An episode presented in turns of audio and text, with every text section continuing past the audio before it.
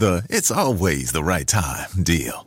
Hey, want to go to Mickey D's for lunch? Ooh, let's go now. but it's not lunchtime yet. If we're going to McDonald's, it's always the right time. Yeah, it's hard to argue with that. There's a deal for every lunch hour at McDonald's. Now's the time to get two for $3.99. Mix and match a four piece McNuggets, a McDouble, a McChicken, or a hot and spicy McChicken. Price and participation may vary, cannot be combined with any other offer, single item at regular price.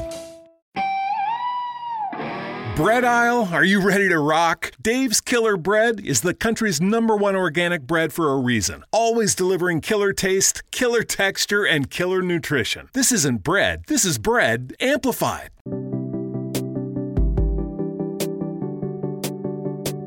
Happy Wednesday, March 8th, 2023, my mother's birthday.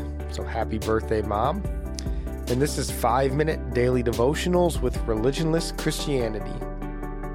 Today we're going to be reading Luke chapter 20, verse 34 through 35. And it reads And Jesus said to them, The sons of this age marry and are given in marriage. But those who are considered worthy to attain to that age and to the resurrection from the dead neither marry nor are given in marriage. You know, marriage, really the first institution that God established on this earth.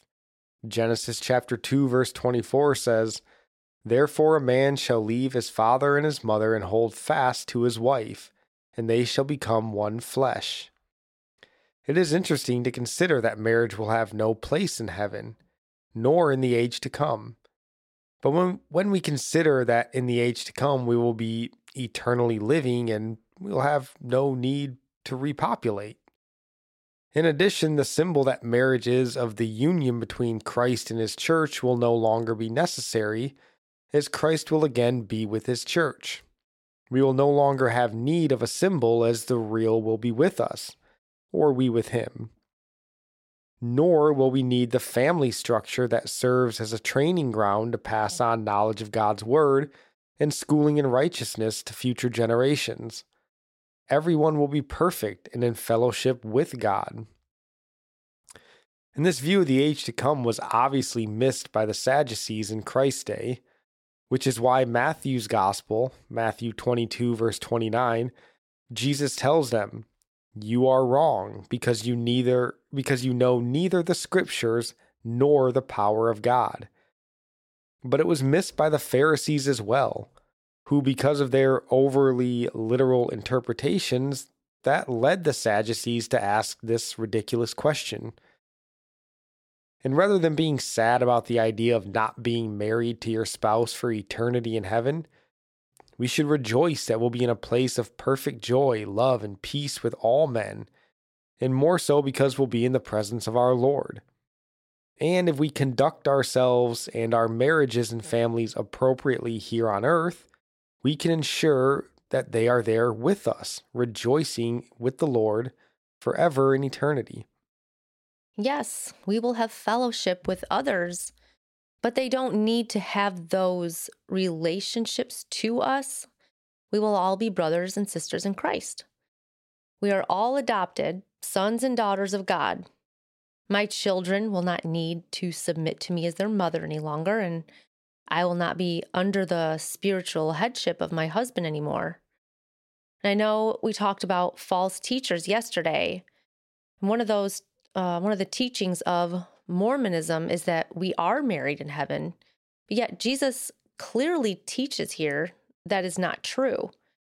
And like we always say, make sure you are studying the word for yourself.